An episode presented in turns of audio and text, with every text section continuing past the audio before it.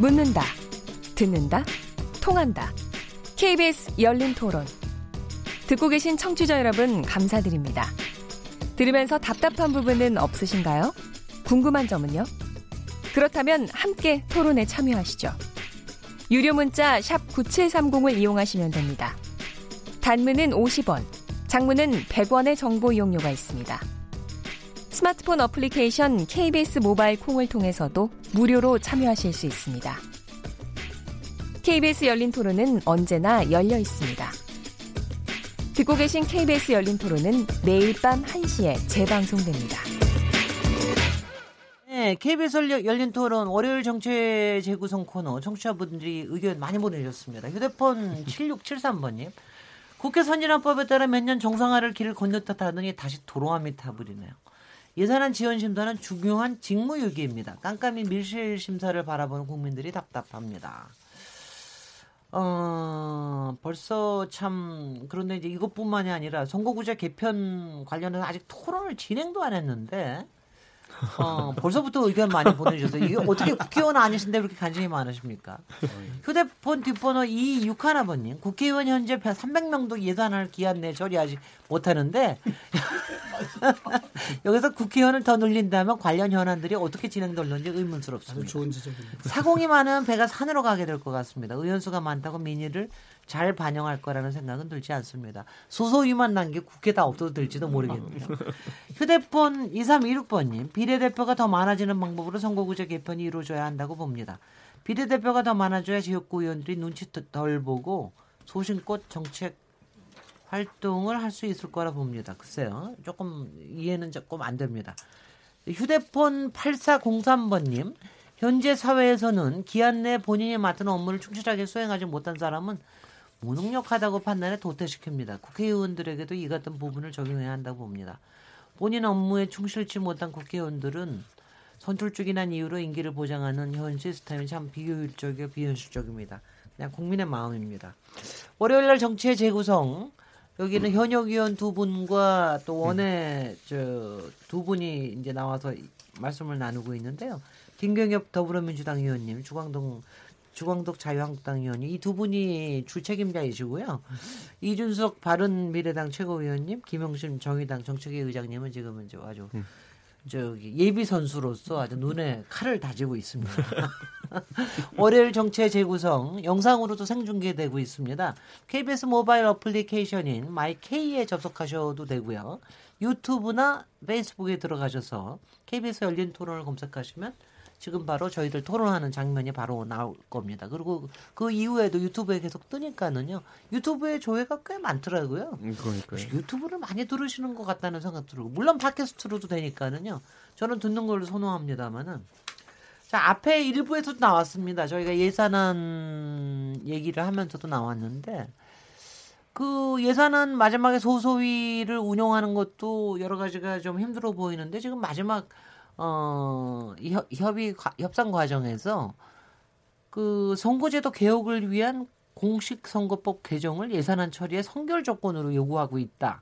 이 얘기가 있는데요. 바른미래당, 민주평화당, 정의당 이 세 야당이 어, 같은 의견을 갖고 있어서 그런지 그러는데 그리고 민주평화당이 오늘 오전부터 국회 본청 계단 앞에다 천막 당사를 또 설치를 해서 연동형 비례대표제 관철을 위한 투쟁에 돌입을 했습니다.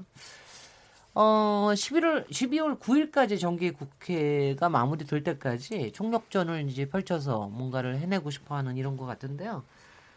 아, 이 선거제도 개편 만만치가 않은 것 같습니다. 여기서는요. 음. 일단은 저기 이 저쪽 두 분은 같은 의견이라고 그러시니까 일단은 주광동 의원님부터 얘기를 하죠. 얘기를 이럴 때는 서로, 아니, 왜냐면 서로 서로 미루는데 민주당에 어. 대해서 정의당에서 세게 공격하고. 네네. 자 더불어민주당 약속을 어기느냐. 네 더불어민주당 여당 의원께서 당연히 얘기를 하셔야 되겠어요. 조금 배경 설명을 드리면. 어, 지난번에 그 5당 대표하고 대통령하고 만났을 때도 음. 선거제도 개혁에 대해서 뭐 얘기를 하셨다 그러고. 음. 근데 그 이후에 잘 진행이 없다. 더군다나 이제 여당 대표이신 이해찬 대표께서 연동형 비례대표에 대해서는 조금 어, 유보하는 말씀을 하시고 권역별 비례대표제 뭐 이런 얘기를 조금 하시는 그러면서 발을 빼는 거 아니냐 이런 이제 의문의 눈초리가 상당히 있습니다. 그래서 저 여당 더불어민주당 김경엽 위원님께서 말씀을 예. 앞뒤 전후 저희 좌우를 저희 저희 주시죠. 민주당 입장 얘기하기 전에요. 네. 방금 전에 이제 김진애 선생님께서 말씀하신 주 책임은 현역 의원이고 네. 뭐 이제 원해라서 아니다 그런데 그거 아닙니다 절대.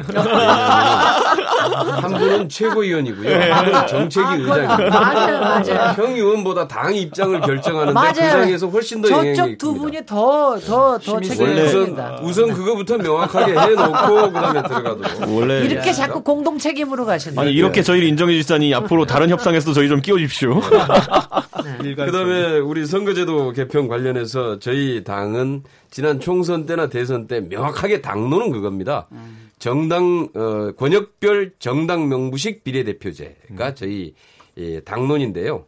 거기에 따라서 연동형도 검토할 수 있다라는 정도까지가 이제 그 연동형 문제는 이제 개별적으로 이렇게 에, 사람에 따라서 이렇게 쭉 좀 제기를 해왔던 문제인데요. 그래서 그 검토할 수 있다라는 정도까지가 실질적으로 어, 당의 공식적인 입장이었고요. 그런데 갑자기 요즘에는 이해찬 음, 당대표의 얘기가 왜 뭐 말을 바꿨냐 그러는데 말이 바뀐 게 없어요. 똑같습니다.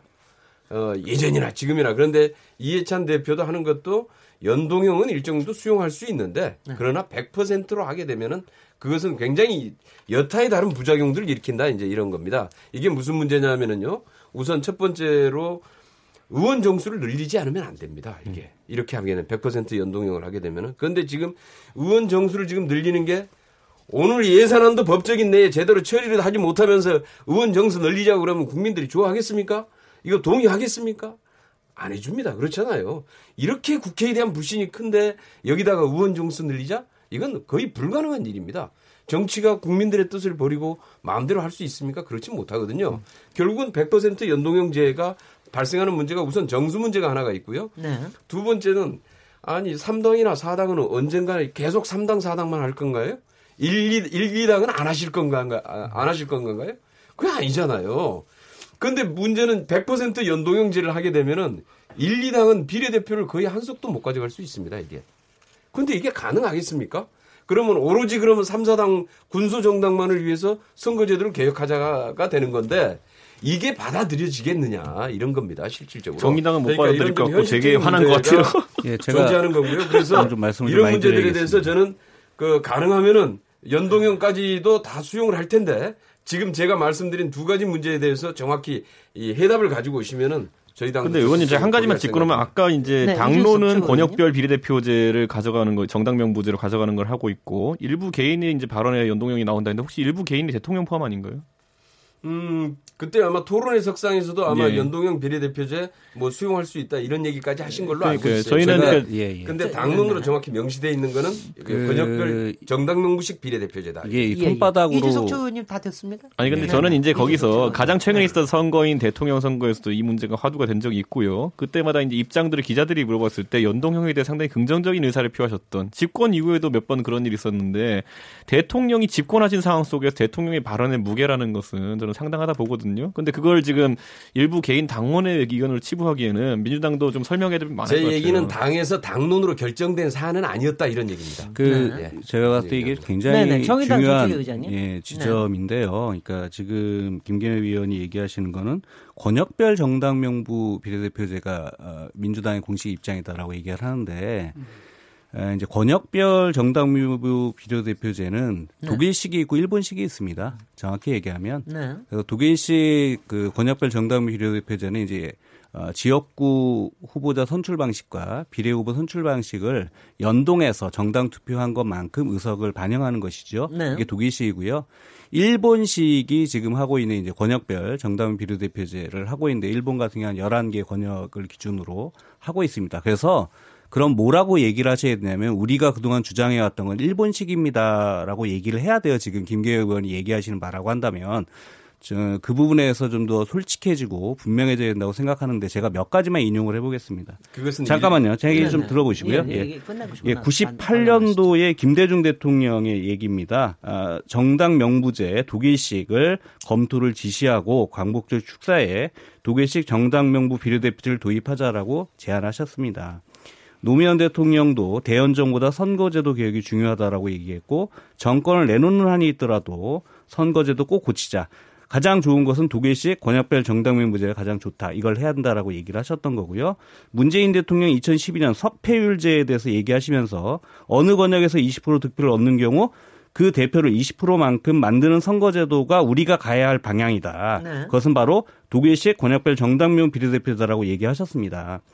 자, 김태년 정책위 의장이 올해 9월 달에 CBS 시사자키에 나와서 이렇게 얘기를 합니다.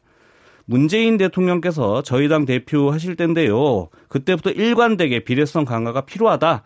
연동형 비례대표제를 도입해야 한다라고 매우 강하게 주장하셨습니다. 이게 김태현 정책위장이 9월에 얘기한 건데. 자, 자유한국당 입장이 바뀐 것 같다. 연동형도 긍정적으로 검토하는 것 같다라고 이제 그 사회자가 질문하니 김태현 의장이 뭐라고 하냐면 그래서 이제 명료하게 이 연동형 비례대표제를 동의하고 있는지 모르겠지만 만약에 자유한국당이 동의해 준다면 매우 반가운 일이고 이건 적극 논의하겠다. 저희들이 이건 당론입니다. 라고 얘기를 해요. 정책위 의장이. 네, 네. 자, 이렇게 얘기를 하는데 지금 민주당에서 어, 연동형이 아닌 듯 연동형이 내 자식인지 아닌지 날 모르겠다는 식으로 얘기한다면 굉장히 이건 무책임한 겁니다. 첫 번째. 그거에서 분명히 해야 되고 다만 그런 아니요. 얘기가 다만 아니고요. 얘기 남의 당의 아니, 저 아니요. 주장을 다만 아니, 바꾸지 마세요. 아니요. 얘기- 그것은 내가 얘기했던 공식적인 드릴게요. 당론이라는 네, 것과 반론 기회 드리겠습니다. 예, 예, 예. 정의당 저기 정책위 의장님 말씀 끝내시죠. 다만 예, 그래서 네. 그 부분에 대한 명확한 입장을 얘기해야 되는데 만약에 지금 김경애 의원님이 얘기하시는 어, 권역별 정당 명부 비례대표제까지만 우리의 당론이다라고 하면 그 다음에 얘기를 하셔야죠. 그게 독일식이었습니까? 일본식이었습니다. 전 세계에 권역별 정당 명부 비례대표제를 하고 있는 나라는 두 개 나라입니다. 대표적으로 독일식이 있고 일본식이 있는데 일본식이 포함하고 있는 내용이었다라고 한다면 솔직히 얘기하셔야 된다. 지금이라도. 네. 근데 여태까지 역대 대통령 그리고 주요 당의 공약들을 다 연동형을 전제로 한 공약으로 설명해 왔고 여태까지. 근데 네. 지금 와서는 권역별 정당명부 비례대표제를 하는 게 당론인데 연동형도 검토해 보겠다. 연동형도 수용할 수 있겠다라고 하는 건 참 명백한 후퇴다. 그 지점을 지적을 했던 겁니다. 첫 예, 번째. 예. 이제- 기- 이제 제가- 제가 이 부분에 대해서 좀- 예, 제가 이건 반론이 필요한데요. 또록또록 하십시오. 예. 네, 네. 예, 우선 어, 민주당 당론을 왜 정의당이 정해 줍니까? 민주당 당론은 저희 당에서 정합니다. 네. 왜 남의 당론을 갖다가 정의당 어, 저기 정의당이 정해줍니까? 그- 그건 그건 하지 마시고요. 당론이라는 개념과 내부에서 주장은 여러 가지가 있을 수 있습니다. 이 비례대표 권역별 비례대표 관련해서도 연동형으로 하자 비 권역 그 병립형으로 하자 이런 주장이 우리 당내에서도 여전히 존재했고요. 이전에 지난번 개헌회 할 때도 역시 마찬가지였습니다. 이것은 네. 그래서 내부에서 연동형으로 의견이 모아진 게 아니라 네. 연동형에 대한 주장들이 있었지만은 그러나 병립형에 대한 주장도 있었던 것이고요. 그래서 이게 당론으로 이것이 다라고 결정이 된 건 아니지만은 다만 그 당 내부에서 당 내부에서 전체적으로 연동형도 수용할 수 있다 자, 정도로 당의 다만- 주요 있다라는 얘기입니다. 당의 그다음에- 주요 지도부 중에 일본식 병립제를 하자라고 주장하시는 아니 분이 그러니까 계신가요? 지도부의 아. 개인적인 의견이 당론에 끝나고요. 당론으로 확정된 과정을 거쳤느냐 안 거쳤느냐인 거지. 그러니까 그런 주장이 당의. 당론 지- 뭐 지도부가 얘기하면 무조건 다 당론이 되는 건 그러니까 아니잖아요. 일본식을 주장하신 문제죠. 분이 계셨냐고요, 공식적으로. 아니 그러니까 그건 자꾸 일본과 독일식으로만 얘기하지 말고요. 그게 핵심이잖아요. 병립형이냐 연동형이냐. 그러니까 그게 그러니까 일본식과 독일식의 핵심 아닙니까? 아니 저기 김용신 자, 의장님도. 좀 아니 그런데 잠깐만요. 제가 얘기할 때는 좀 어떻게 말려주세요. 좀 너무 하시잖아요 아, 제가 이거. 제가 그래서. 제가 누구- 그 말려도 안 듣, 안 듣고 계속 얘기하시는데 어떻게? 그 얘기하는데 자꾸 이렇게 얘기를 방해하면 됩니까 이게? 말이죠. 그래서 이렇게, 이렇게 하시죠. 예. 네네. 그 그런데 그래서 다 이것을 말- 왜. 일본식인지 뭐 독일식 두 가지만 있는 게 아니거든요.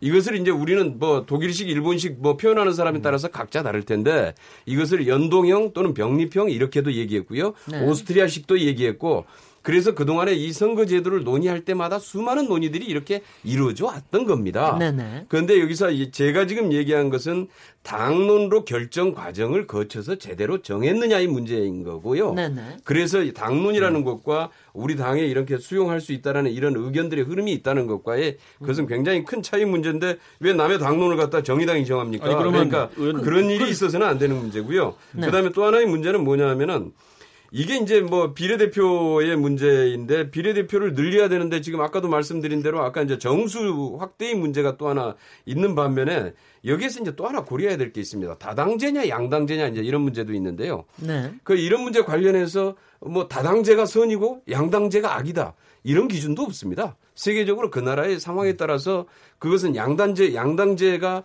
보다 더 적합하게 민의를 반영하는 나라가 있고요. 그건 굉장히 다른 문제예요. 그런데 이것을 이렇게 논의하면 안 된다. 그래서 물론 여기서도 저는 개인적으로 갖다가 뭐 다당제 충분히 수용할 수 있다 이런 생각인데요. 저희 당에는 양당제를 원하는 저기 의원들도 훨씬 많습니다. 네. 의원님 제가 이제 예, 개인적으로 이거는 그런 것들을 네네. 가지고 남의. 당내 상황을 그래서 여러 가지 이런 의견들이 존재하는 것을 갖다 다 무시하고 근데 저는 당론을 네네. 함부로 그러니까 만들지 마십시오. 예, 제가 예. 토론, 네네. 토론을 하다 보면은 최고위원님. 저랑 의견이 다른 분도 만나고 이렇게 하는 경우 봤는데 상대가 가장 당황스러운 게 우리는 의견이 없다 해요. 그러니까 지금 민주당의 당론이라는 게 아까 있다고 말씀하셨는데 먼저 그게 어떤 절차로 그때 어느 시점에 의총을 했습니까? 아니면은 뭐 지도부가 최고위에서 논의를 했습니까? 저는 왜냐면 지금 이제 당론이 없고 사실 연동형에 대해서는 합의한 적이 없다라고 이제 말씀하시니까 지금까지 우리는 정개특위를 무슨 안에 근거해서 하고 있었느냐 민주당은. 그게 상당히 궁금해지는데 보면 그 정당 명부식, 야, 그 권역별 정당 명부식 비례대표제라는 것은 지난번 우리 총선 공약이나 대선 공약에도 딱 이렇게 공약으로 명시가 돼 있습니다. 네네. 그러니까 당론을 수렴하는 네, 절차를 이제. 어떻게 거쳤어요? 아니, 그리고요. 그냥 아, 그것은 그다음에- 그 당시에 이제 그 당시에 쭉 공약집으로만? 그런 절차들을 공약을 만드는 과정이 있었던 네. 것이고요. 네네. 그다음에 이제 그 외에 여타의 다른 의견들은 여러 가지 있을 수 있다 이런 얘기입니다. 그럼 지금 저기- 정개특위에는 그 안만 가지고 임하고 있는 겁니까? 아니면 의견이 없이 오픈된 상태로 가는 겁니까? 아, 이- 그러니까 지금 우리도 지금 이제 이쪽에 지금 현재 저 예. 바미당이나 이제 정의당, 평화당 쪽에서 예. 군소정당 쪽에서 연동형을 강력하게 얘기를 하고 있기 때문에 우리도 그런 정도 수용할 수 있다. 그러니까 같이 음. 검토를 하자. 그런데 단 100%로 할 경우에는 이러이러한 부작용이 생긴다. 지금 네. 이런 문제를 그러면 얘기하고 지금 그래서- 협상에 임하는 안은 권역별 연동형으로 확정됐다고 저희가 보면 되는 겁니까? 아직은 권역별 그것도 아닌 것 같아요. 아니면 그러니까 왜냐면 이게 아니 그런데 문제는 문제는 그렇다고 해서 다른 당이 지금 당론이 확정돼 있는 게 아니잖아요. 아니 저희는 삼당은 저희가 삼당은 합의를 했습니다. 명- 정수 문제 결정했어요? 아니 연동형이냐 아니냐라고 하는 건 정했잖아요. 아니 연동형으로 가는 건 당연히 아니 그러니까 연동형이라고만. 얘기하고 그러니까 그 연동형의 방식을 어떻게 할 건지 자, 그- 정수 아니, 문제를 어떻게 할 건지가 아니, 전혀. 결정이 안 돼 있잖아요. 아니 지금 너무 뜨겁게 지금 이- 여기가 정개특위가 아니기 때문에 여기서 아무리 논의해 봤자 소용없으세요. outside 정개특위를 한번 이렇게 아마 오늘 다만 간사단하고 위원장이 논의하신 걸 아마 그 300명 국회의원들에게 네. 오늘 초안을 아마 네. 그각 의원들께 배부를 하신 걸로 알고 예, 있고요. 예. 그걸 기초로 논의를 하면 되지 않을까 싶은데 네. 제가 이제 아까 우리 김경희 의원이 왜 남의 당 당론을 당, 다른 당이 정하냐라고 얘기하시는데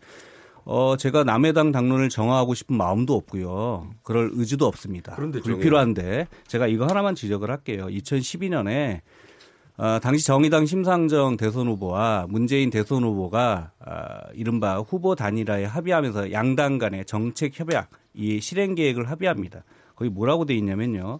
결선 투표 도입과 함께 정당 지지에 따른 의석수를 반영하는 선거 제도를 도입하겠다. 이게 합의 예, 사항입니다. 예. 아니요, 근데 아니 잠깐. 그래서 연동형이라는 얘기는 아니요, 아니죠. 그- 저기 그건 뭐- 병리평이라는 네네. 뜻도 같이 잠, 가지고 있는 잠시만요. 겁니다. 이거를 제가 일단 굉장히 의원님이 중요하다고 선거 생각하시기 때문에 제도에 대해서 다만 지금 짧게. 이제 병립형이라고 하는 건 그거지 않습니까? 지역구 선거 제도와 비례 선거 제도를 독립적으로 선출하는 겁니다. 음. 다시 말해 정당의 지지율만큼 의석수를 반영하는 방식이 있잖아요. 이거는 모든 학자가 다 연동형으로 얘기를 하는데 지금 그걸 아니라고 얘기해서 제가 더 이상 할 말은 없고요. 두 번째는 어, 오늘 이제 사실 정계 특위에서 논의된 안은 제가 그 알기로는 세 가지를 기초로 한번 연동형 문제에 대한 1차 논의를 시작한 걸로 알고 있습니다. 그래서 오늘 모든 의원들께 논의된 거를 보냈다라고 들었고 저도 그걸 하나 받아봤는데요. 첫 번째는 지난 2015년도에 중앙선관위에서 그 만들었던 안입니다. 그래서 현행 이제 의원 정수 300명을 유지하고 지역구 의원 200명, 비례의원 200명으로 해서 6개 권역에 대해서 어 이제 어, 의석 비율에 따라 그러니까 정당 득표만큼 의석을 배정하는 연동형 어, 권역별 비례대표제를 실시하는 안을 현재 정개특에서 1차 검토를 하고 있는 것이고요. 네. 어, 다만 제가 알기로는 이게 사실 이제 민주당 안에 가장 가까운 안이다. 그동안 그렇게 이제 평가되어 왔던 건데 지금 그 평가를 달리 하시는 건 제가 따로 말씀 안 드리겠습니다. 두 번째는 자, 그런데 의원 지역구를 그 지금 현재 지역구가 우리 국회가 이제 257명인데 253. 아, 253인데 이거를 200으로 줄이기가 너무 힘들다. 현행 지역구 의원 숫자를 줄여야 되기 예, 때문에. 예. 그래서 이제 나온 것 중에 하나가 사실 이제 국회 입법조사처가 올해 2월에 발표한 어, 도농복합식 중대선거구제와 그다음 비례대표제를 연동형으로 해서 선출하는 방식에 대한 이제 보고를 했죠 국회에. 네. 그 내용은 이제 어, 서울을 포함해서 6개 광역 시도에는 어, 2인에서 4인 을 선출하는 지역구 선거로 하고 나머지 농촌 지역은 현행과 같은 소선거 구제로 하게 되면 현행 이제 253명을 한 225명까지 줄일 수가 있겠다 지역구를 그렇게 된 비례를 한 이제 75명 정도로 해서 이 정도면 연동형 비례대표제를 도입할 때 초과석이 아주 일부 정도 발생할 수 있는 범위 내에서의 조정 가능성이 있다라고 하는 이제 시뮬레이션을 보고를 했던 거고요. 현재 국회에는 연동형과 관련해서 의원 입법 발의가 한 4개, 5개 정도 돼 있습니다. 그 중에 아, 360부터 330 사이에 다양한 이제 의원 정수에 대한 논의가 있는데 세 번째 안으로 이제 330 정도로 의원 수를 30명 정도 증원할 때에 지역구를 한 220, 비례를 한 110 정도로 해서 아, 권역별 연동형제를 도입할 수 있는 방식이 있지 않냐라고 하는 걸 현재 논의를 하고 있는데 김경일 의원님이 얘기하셨던 의원 정수를 늘리는 문제를 포함해서 아까 얘기했던 건 세 번째죠. 그렇게 할 것인지 아니면 지역구 의원의 수를 줄이는 방식으로 이걸 접근할 건지는 저는 열어놓고 논의할 수 있다는 것이고요. 여기까지가 지금 야3당, 바른미래당, 정의당, 민주평화당은 연동형을 도입하는 전제하에 구체적인 정수 문제라든가 지역구 선출 방식의 문제는 열어놓고 우리는 논의할 수 있다라고 하는 게 공통된 입장이라는 문제를 알겠습니다. 다시 말씀드리겠습니다. 아, 제가 여기서 좀 여쭤보면은 지금 이제 그, 야 3당이 주장하는 거가 어디에서 나온 건지는 다들 이제 국민들이 이해를 하시는 것 같아요. 그런데 요 시점에서 그동안 여하튼 간에 꼭 연동형이란 말을 쓰지 않더라도 비례성을 좀 강화하겠다라고 하는 말은 솔직히 자유한국당이나 더불어민주당이나 끊임없이 해왔기 때문에 이 부분에서는 조금 좀 전향적인 거. 저희 당은 지금도 반드시 그걸 해야 아니 된다고 근데 바로 생각을 바로. 그 부분에서 근데 지금 이제 조금 머뭇거리고 있는 것처럼 보인다. 그 이유가 무엇이냐? 그러니까 그 두 이유가 이제 저희가 봤을 때는 하나는 지금 마- 앞에서 또 말씀하신 대로 저 국회의원 정수를 늘리는 거에 대한 부담 때문이냐? 아니면은 그런 선거제도로 하면은 어 다당제가 더 강화가 돼서 어 지금 여당으로서의 수, 저, 저 의석을 확보를 못한다는 그런 우려 때문이냐 이 부분에 대한 아니, 언론 취재를 있는데 해보면은 익명의 민주당 관계자 발로 매번 나오는 얘기가 수도권 일- 의석 상실이 예상된다라는 글쎄. 말이죠. 그 얘기도 나오- 그러니까 그게 그러니까. 아주 솔직한 답변입니다. 아니 그러니까 아니 익명으로 할 수밖에 없겠죠. 이런 얘기는 저기 뭐 국민들도 뭐 다들 솔직하게 아니 이거 솔, 솔직하지 않을 이유가 있습니까? 다 아는데 어떻습니까? 그런 부분까지도 지금 토론이 되고 있습니까? 내부 사정 얘기만 해주시죠. 이거 뭐 길게 얘기야 여기서 얘기할 수는 없습니다. 얘기 좀 할까요? 네네 한국당 얘기하고 더불어민주당 내부에서 뭐- 어떻게 논의가 되시는지. 첫 번째 한국당에서는 아직 이 선거구제 개편에 대해서 의원총회를 해서 의원들의 의견을 수렴한 절차를 밟은 적은 없습니다. 글쎄요. 다만 이제 전체적으로 국회의원 정수 확대 문제는 상당히 한국당에서는 부정적으로 보는 게 절대 다수의 견해입니다. 그러니까 현행 국회의원 수 300명 여기서 늘리 확대하는 것은 반대다라는 것이 뭐 한국당 의원들 한 90% 이상의 어, 의견이고 이제 연동형 비례대표제에 대해서는 김성태 원내대표께서 어, 긍정적으로 검토해볼 만하다라는 말씀을 언론이나 어, 기자분들에게 했습니다만 그것은 뭐 당의 의견을 수렴해서 했던 말씀은 아니고 어, 뭐 국회의원 뭐 한 사람으로서 어, 저는 원내대표께서 말씀하신 게 아닌가 생각이 듭니다. 그리고 지금 정개특위위원회로 활동하고 있는 위원들의 어, 절대 다수는 이 연동형 비례대표제에 대해서 상당히 문제가 많다라는 인식을 가지고 있다는 말씀. 네. 그리고 이제 다만 한 가지 그러면 비례성 강화를 어떤 면에서 할 수 있느냐. 어, 아까 말씀 나왔던 그 도시와 농촌 지역에서 농촌 지역은 뭐 소선구제가 불가피하고요. 예. 아 그리고 이제 뭐 6개, 7개 광역시 아니면 추가로 뭐 인구 100만 이상의 어 도시에서 어 중대 선거구를 통해서 좀 비례성 강화를 보완하는 건 어떠냐. 그 점에 대해서는 어 몇몇 의원들이 이야기를 하고 있고 어, 저희도 이제 예산 국회가 끝나고 나면 원내대표 선거하고 새 원내 지도부에서 어, 선거구제 개편에 관한 전반적인 이제 장시간의 심도 있는 의원총회를 가질 예정이 네네. 있습니다. 이게 정기 국회가 끝날 때까지는 조금 지금 이제 시간을 두고 계시고. 예, 새로운 원내대표가 나와야 되죠. 네, 더불어민주당 은 어떻게 하고 있습니까? 예, TF는 저희- 만들어진 것 같은데. 이 저희 당의 입장도 지금 현재의 우리 국회의 신뢰도 어, 이런 걸로 봤을 때 국회의원 정수 확대는 어렵다라는 것이고요.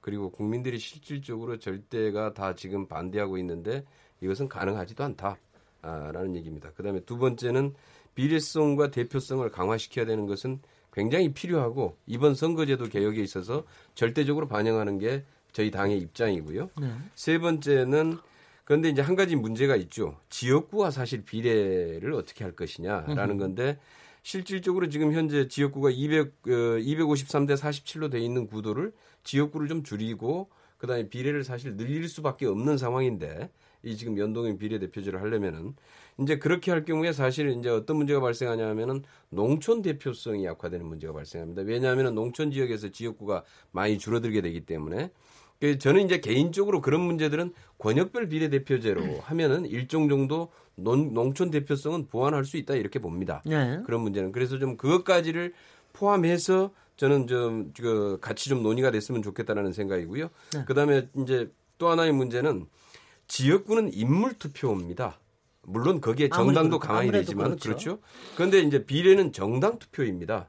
그런데 문제는 100% 연동형을 했을 때 어떤 문제가 발생하냐 하면은 어 어떤 당은 4, 50% 정당 지지율을 받고도 비례를 단 한 석도 배정을 못 받는 경우가 생겨나고요. 오히려 10% 정당 지지율을 받는 데가 비례를 거의 다 가져가게 되는 그런 사태가 발생도 합니다. 그럼 이것은 과연 제대로 대표성을 국- 국민 대표성을 반영한다고 볼 수 있느냐? 저는 그렇지 않거든요. 정당 투표와 인물 투표는 분명하게 다른데 이것을 같이 연계를 시켜 가지고 이렇게 하는 게 과연 옳은 방식에 대한 옳은 방식인지에 대한 문제 제기도 계속되고 있다라는 말씀 같이 드리겠습니다. 예, 예. 지금 여기서 너무 길게 얘기하지 마시고요. 저는 요것만 좀 여쭤보고 싶어요. 두, 분- 나, 나머지 바른미래당하고 정의당에. 지금 하여튼 이 의석 정수를 늘리지 않으면 여러 가지가 힘든데 솔직히 뭐 더불어민주당이나 자유한국당 무지 부담스러울 겁니다. 이거를 그러니까 누가 고양이 목에 방울을 다느냐. 여기에 혹시 묘수가 있으신지 그거 하고 나머지 하시고 싶은 얘기를 짧게 1분 30초 내에만 해주시는 겁니다. 네네.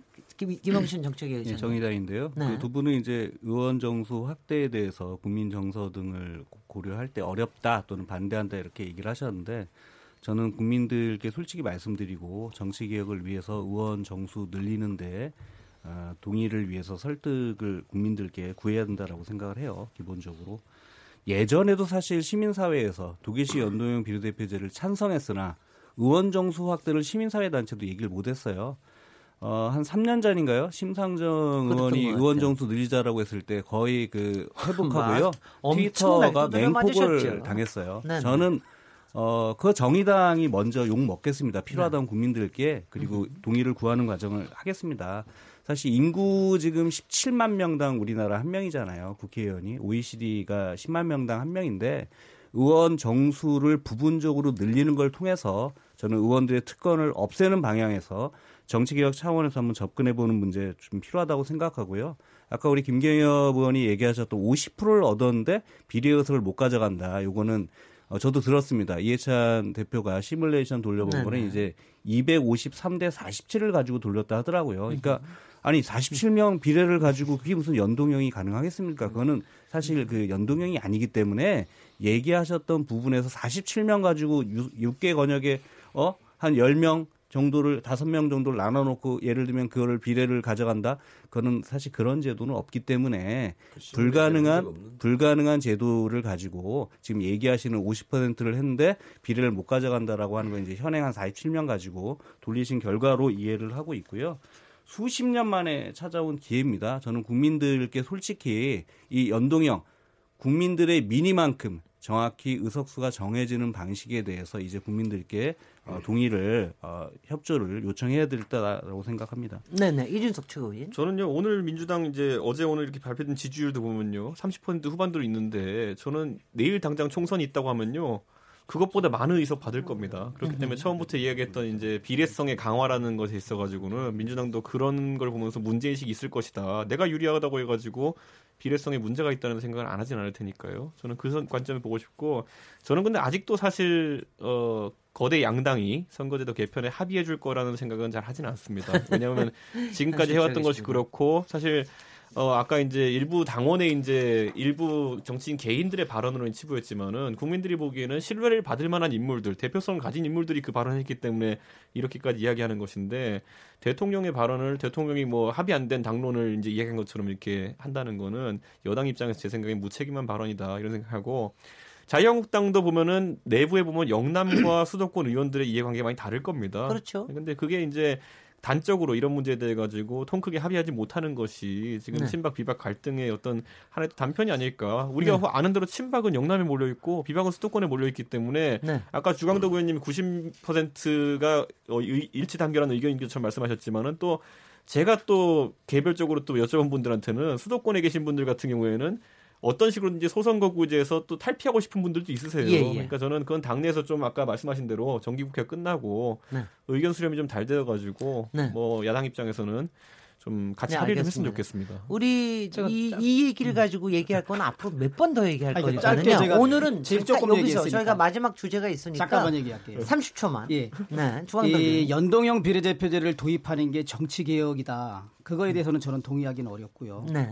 또 지금 우리나라 1인 2표제에서 한 편은 우리 지역구 인물을 보고 뽑고 나머지 47명에 대해서 정당 명부를 보고 정당에 투표를 했다는 것. 그러니까 국민들이 이 1인 2표제 제도를 정확히 이해했고 어 했- 했다는 것. 또 하나 이제 독일에서 연동형 비례대표는 독일 역사적으로 특성이 있는 겁니다. 네. 그리고 전 세계의 뭐 뉴질랜드 정도만 이거 하고 있다는 것.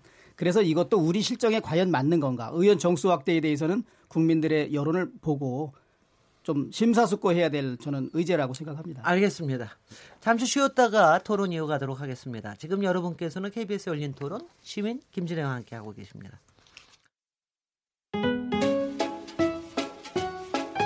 토론. 듣기만 하면 답답하시죠? 유료 문자 9730으로 문자 보내시면 토론에 참여하실 수 있습니다. 짧은 문자는 50원, 긴 문자는 100원의 정보 이용료가 있습니다. 스마트폰 어플리케이션 모바일 콩을 통해서도 무료로 참여하실 수 있습니다. KBS 열린 토론은 당신을 향해 언제나 열려 있습니다. 네, KBS 열린 토론 월요일 정치의 재구성 코너 진행되고 있습니다. 지금 3부로 왔는데요.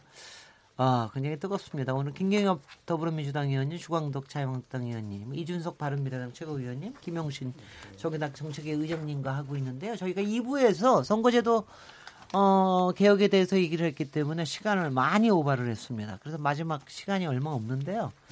어, 그래도 저기 여기 항상 동영상은 항상 들어가서 봐주시기 바랍니다. 마지막 의제 자- 잠깐 저기 하면 최근에 청와대 민정수석실에서 여러 가지 문제가 일어나서 특히 특별감찰반 직원들의 비위가 발생을 했는데 몇 건이 발생이 되는데 그 다음에 어 아예 특별감찰반을 전체를 교체를 하는 이런 일이 있어서 청와대 기, 기강에 문제가 있는 게 아니냐 이런 목소리가 나오고 있는데 이 문제를 어떻게 특히 어 민정수석 조국 민정수석에 대한 어 엄청난 지금 비, 저 비판이 있습니다. 그러면서 민정수석 해임을 하라, 자, 뭐 사퇴를 하라, 뭐 이런 얘기들이 굉장히 있는데 일단 여당의 입장부터 여기서는 여당의 입장을 먼저 들어보는 게 맞을 것 같습니다. 김경 의원님. 네, 우선 이번 같은 경우에는 이제 청와대 직원들의 어, 개인적인 일탈 행위인 거죠. 사실 어, 그 조직적인 차원에서 과거에 이제 그 이명박 정부나 박근혜 정부 때처럼 어떤 뭐 민간인 사찰이나 권력형 비리 내지는 블랙리스트 같은 데에 이제 문제가 발생했던 것은 아니고요.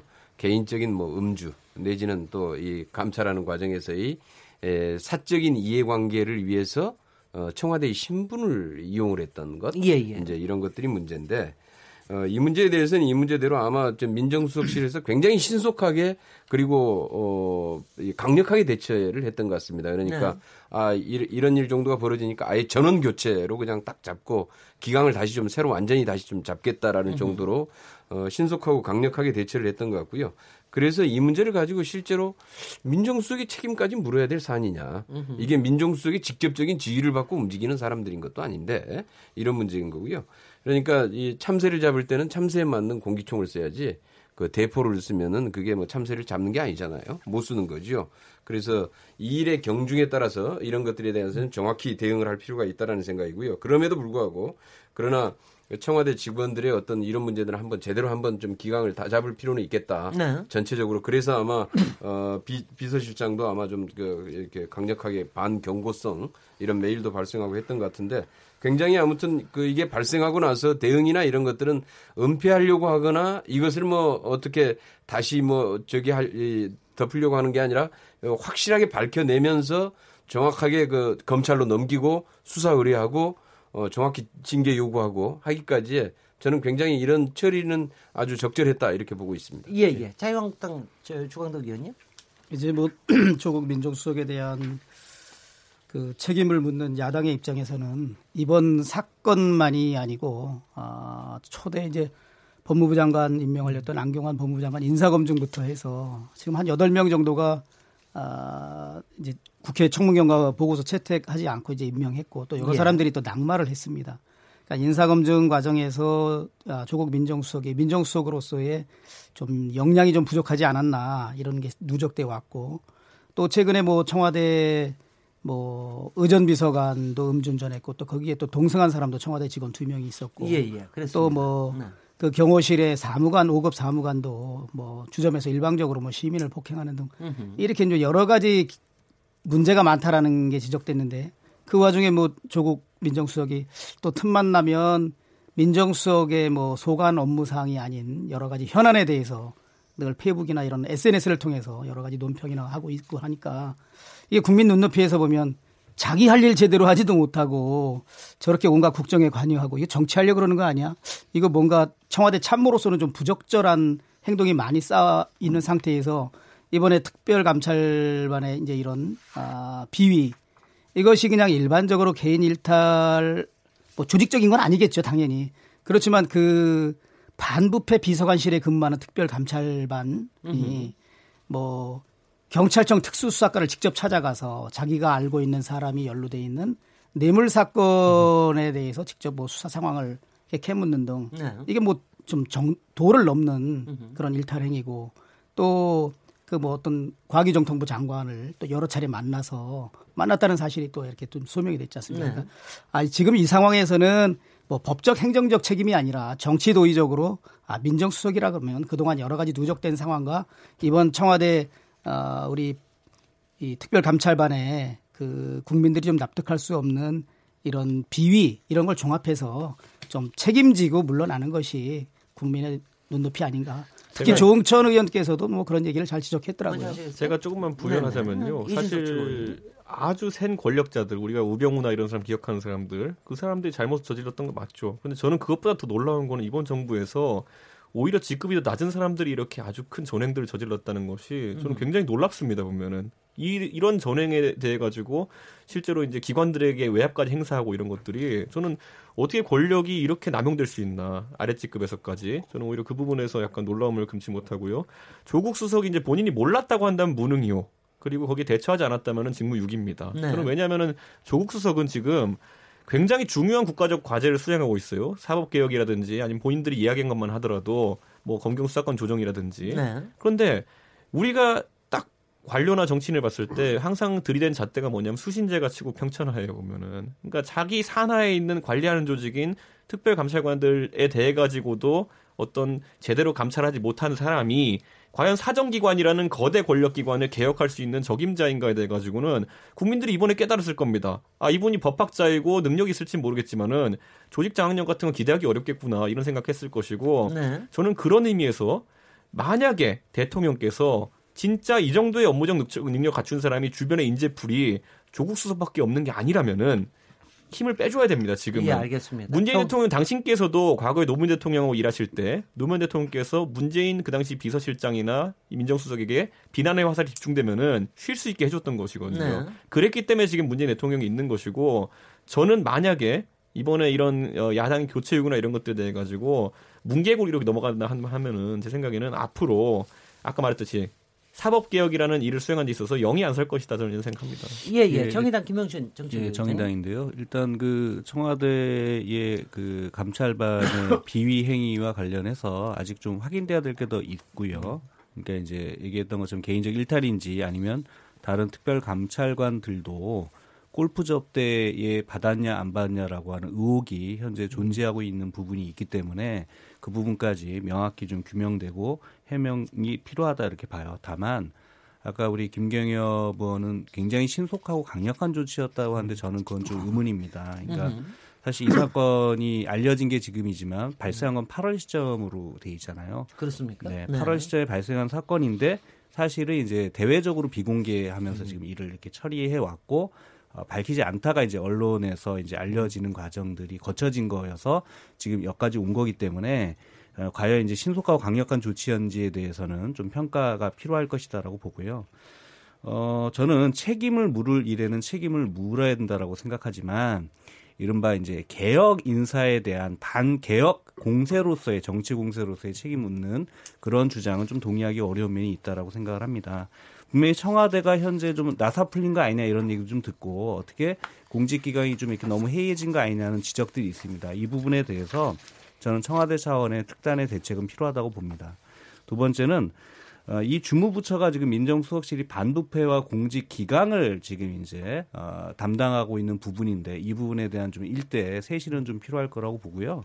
거기에 따라서 책임을 물어야 될 단위에 맞게끔 책임이 좀 물어지는 게 맞지 않겠냐라고 보고 특히 비위 비리나 비위 행위가 확인된 공직자에 대해서는 저는 일벌 백계 차원에서 어, 명백하게 무관용 원칙에 따라서 저는 중징계 조치를 취해야 된다라고 하는 것까지 분명한 좀 후속 조치가 있어야 된다라고 생각합니다. 네, 네.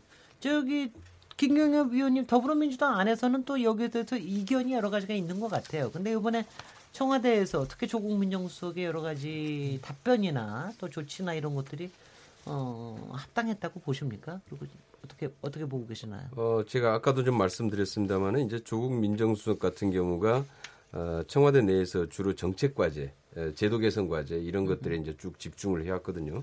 그러니까 과거처럼 어떤 권력 기관을 남용하는데 뭐 개입을 해서 권력 기관을 이용해서 뭘 어떤 예, 전횡을 부리거나 이런 건 아니고요. 아까 우리 또 이준석 최고는 뭐 하위직까지 이런 전횡을 부린다 그러면서 마치 고위직은 당연히 전횡을 부린 것처럼 뭐 그렇게 이렇게 얘기를 하는데 예, 굉장히 위험한 표현이라고 네, 생각합니다. 네, 네. 그래서 전혀 실제로 그렇지 않다. 그리고 굉장히 지금의 현재 권력기관들은 다들 제자리를 잡아가는 과정에 있고 거의 실질적으로 그런 데서 어, 그러한 역할과 책임, 권한 이런 것들은 정확히 지켜지는 지켜지고 있다 이제 이렇게 봅니다. 그러니까 이제 어떻게 보면은 오히려 어떻게 보면은 고위직이 아니라 그런 하위직에서 나타나는 이런 이제 사, 자, 자기의 이해관계를 어, 어떤 자기의 청와대 신분을 가지고 이용해서 해결하려고 하는 이제 이런 문제까지 발생을 한 경우인데 아무튼 이런 문제가 발생을 이번에 이제 알려진 경우는 아마 뭐 그럴 만한 좀 이유가 있었던 것 같아요. 네. 아마 그것도 아마 개인의 사적인 요구와 연관이 돼 있었던 것 같은데요. 그런데 일, 단 알려지고 나면서 민정수석실에서 처리하는 것들은 굉장히 발빠르게 그리고 신속하게 적절하게 처리를 했다라고 보고 네. 있습니다. 이 부분에 대해서는 내일 이제 문재인 대통령 돌아오시고 나면은 여러 가지 뭐 어, 굉장히 강력하게 할 것처럼 하는 시사에 말씀을 하셨기 때문에 조금 지켜봐야 될 것 같고요.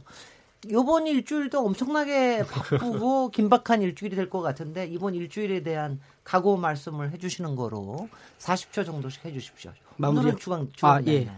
주강 저는 네. 뭐그 전에 김경엽 의원의 오늘 말씀은 제가 좀 동의하기가 어렵고 당분간 민주당이나 대통령 지지율은 하락할 수밖에 없겠다 그런 네. 생각이 들고 조응천 의원이 청와대 공직비서관 출신으로서 제대로 민심을 대변하는 말을 했다. 그리고 이제 뭐 내일이나 모레 어, 그 3당이 합의한 예산안 수정안이 아, 아마 국회 이제 본회의에 할 텐, 저기 제출될 텐데 아, 국민 여러분들께 일단은 여러 가지로 심려를 끼친 점에 대해서는 죄송하다는 말씀을 드리고 네. 아, 올해 예산 통과 후라도 오늘 제기됐던 여러 제도 개선이 좀 이루어질 수 있도록 앞장서서 노력을 하겠다는 말씀을 드립니다. 네 네. 저, 저 이준석 최고위원님. 저는 이제 권력 누수가 시작되었다 이렇게 생각하고요. 초기에는 관료가 반기를 들었죠. 김동연 부총리가 의사결정 시스템에 문제가 있다 그랬죠. 이제는 정치인들과의 대립 구도가 이제 벌어지고 있고 정책 기조에 있어서도 이제 보면은 여당 의원들도 다른 이야기를 하기 시작합니다. 조홍천 의원이 방금 하신 것처럼 이런 사안에 대해서 의견을 달리한 것도 있고 어제자로 보면 또 이원우 구의원 같은 경우에는 전기요금을 두 배로 올려야 된다 뭐 이런 얘기하면서 탈원전 제대로 하려면 솔직하게 얘기하자 이러면서 금기시되는 발언들까지 하기 시작했어요. 저는 이 현상이 지속되면은 급격하게 지금 여권에 어, 힘이 빠질 수가 있다. 저는 지금 상황 속에서 그 개혁이라는 게 뭔지 한번 다시 한번 정의했으면 좋겠어요. 지난 1년 반 동안은 적폐청산이라는 구호, 과거 종북몰이처럼 적폐몰이 하면서 지금까지 이제 정신없이 달려왔는데 이제는 국민들이 결과물 요구하고 있고 네. 여당이 거기에 화답할 때인 것 같습니다. 저는. 예 예. 김영춘 정의당 정책의장님. 예, 그 선거제도 관련된 말씀을 마지막으로 더 드리겠습니다. 그 내 삶을 바꾸는 정치가 필요하다고 얘기합니다. 아, 이를 위해선 선거제도 개혁이 반드시 필요하고요. 어, 국회가 정당들이 맨날 싸운다 국민들끼리 어, 국민들이 매우 불편해하시는데요. 그리고 국민들 목소리에 귀 기울이지 않는다라고 생각 많이 하십니다. 50%가 넘는 표가 사표가 되고 승자가 모든 걸 독식하는 그 잘못된 선거제도도 큰 이유다라고 생각합니다.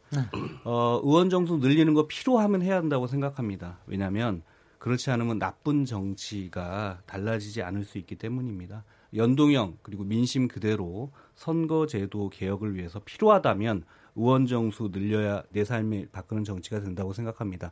거대 양당이 이 부분에 대해서 어, 소극적이거나 이 부분에 대해서 반대할 수 있습니다. 하지만 국민 여러분들이 조금 더 힘을 보태주신다고 한다면 이번에 선거제도 개혁 이룰 수 있다 생- 믿습니다. 김교 의원님. 예, 선거제도 개혁에 동의하지만은 그러나 선거제도 개혁을 하든 의원 정수를 늘리든 저는 국회가 해야 할 일은 정확히 해야 된다. 오늘 지금 이제 예산 시한이 딱 3시간 남았습니다. 3시간 4분 남았습니다.